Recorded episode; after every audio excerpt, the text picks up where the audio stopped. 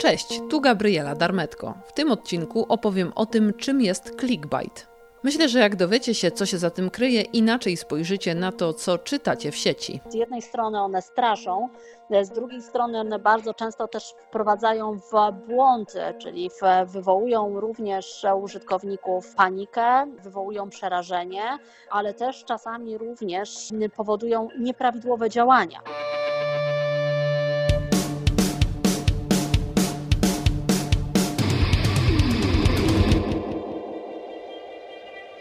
Dzisiaj każdy z nas przynajmniej kilkanaście razy dziennie sprawdza wiadomości w internecie. Chcemy dowiedzieć się czegoś, co nas uspokoi albo chociaż da nadzieję. I niestety wejście do sieci zazwyczaj kończy się tym, że jesteśmy jeszcze bardziej nakręceni i przerażeni, bo większość tytułów, szczególnie odnośnie koronawirusa, stworzona jest tak, żeby wywołać w nas emocje. A wiadomo, że zawsze najlepiej zadziała strach. Jeżeli ktoś się przestraszy, to kliknie. I tak powstaje clickbait. Czym jest clickbait opowie Dagmara Plata Alfa z Akademii Leona Koźmińskiego. To są de facto takie publikacje, przy których tytuł ma wprowadzać potencjalnego czytelnika odrobinę w błąd, a powiedzielibyśmy przede wszystkim przyciągać jego uwagę do realizacji właśnie kliknięcia. Czyli z założenia podchwytliwy, często oznaczający to, że niekoniecznie pod wskazaną treścią będą kryły się faktycznie szczegółowe informacje zgodne z nagłówkiem, ale mające na celu właśnie to, aby użytkownicy skusili się do dokonania tak naprawdę właśnie tego kliku, czyli ma stanowić pewną przynętę. I tu nasuwa się pytanie, co komu daje to, że my będziemy klikać? Przecież tym kliknięciem nic nie kupujemy. A jednak. Przede wszystkim jednym z takich czynników, które na pewno wpływają na to i sprawiają, że warto wykorzystywać clickbaity i one są w ogóle stosowane, to aspekt związany z budowaniem ruchu. Czyli przyciągamy uwagę potencjalnych czytelników, w związku z tym podbijamy widoczność i podbijamy zasięg naszej strony internetowej. Też zwracam uwagę, że często potrafi to zbudować również zaangażowanie, co może brzmieć trochę absurdalnie, no bo w sumie skierowaliśmy użytkowników do treści, której nie oczekiwali, ale często właśnie bardzo mocno to widać, zwłaszcza w mediach społecznościowych, gdzie pod ewentualnymi właśnie wpisami o takiej clickbaitowej charakterystyce pojawia się mnóstwo komentarzy i mnóstwo reakcji, czyli użytkownicy sieci społecznościowej reagują i komentują, właśnie informując, wprowadzacie ludzi w błąd, tam wcale nie było takiej informacji, na której mi zależy, de facto podbijając widoczność samego profilu, czy też samej strony strony internetowej. Kolejna kwestia, która też również nam się z tego tytułu pojawia, to często też przechwytywanie użytkowników, i tutaj mówię bardziej o takim kontekście hakerskim, przechwytywanie użytkowników i potem przekierowywanie ich po prostu na inne strony internetowe.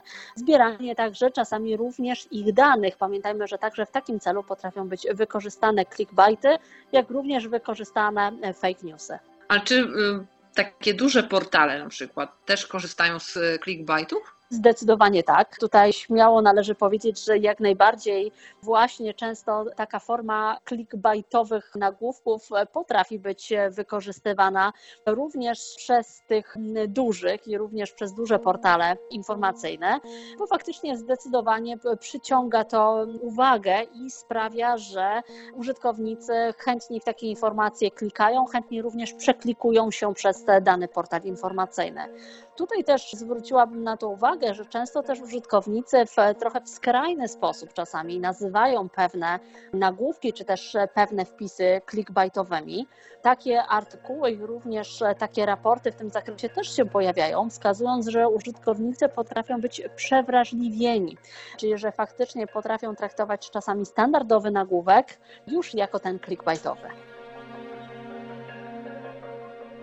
Musimy sami w swojej głowie założyć filtr, który pozwoli nam ocenić, klikać czy nie klikać. Nie zawsze oczywiście jest to y, łatwe i czasami po prostu otwieramy de facto dany wpis i okazuje się, że wręcz to był tylko nagłówek i dany wpis nawet nie zawiera treści ale wydaje się w pewnym sensie rozpoznać część tego typu clickbaitowych nagłówków. Przede wszystkim często one występują w formie pytającej.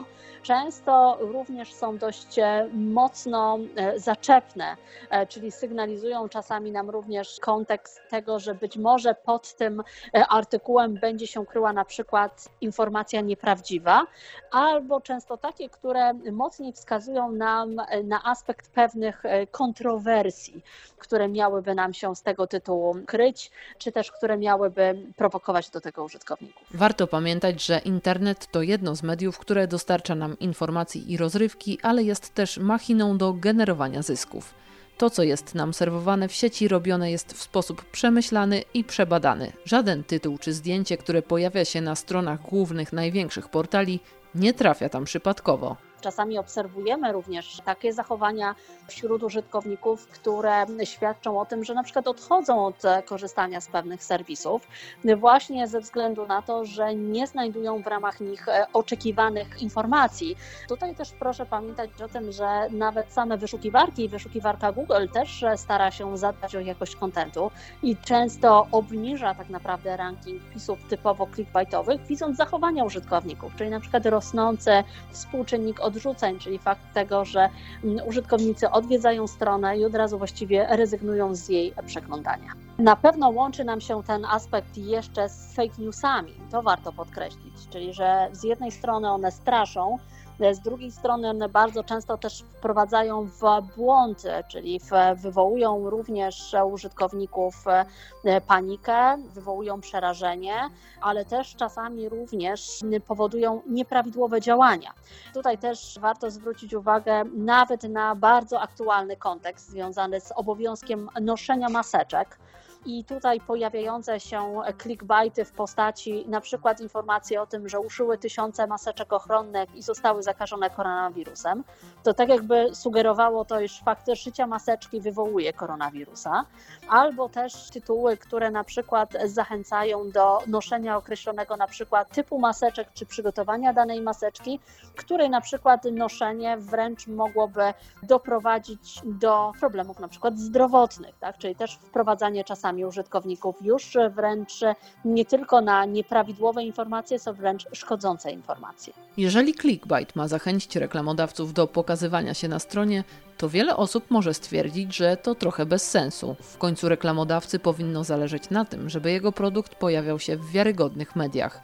Ale to nie do końca tak działa. To zależy, co sprzedaje. W związku z tym czasami wątek masowego ruchu faktycznie może być dla nas korzystny i reklamodawcy jak najbardziej, pomimo tego, że powiedzielibyśmy, że ten ruch jest wygenerowany sztucznie, zdecydowanie są dalej zainteresowani reklamami w ramach danego portalu.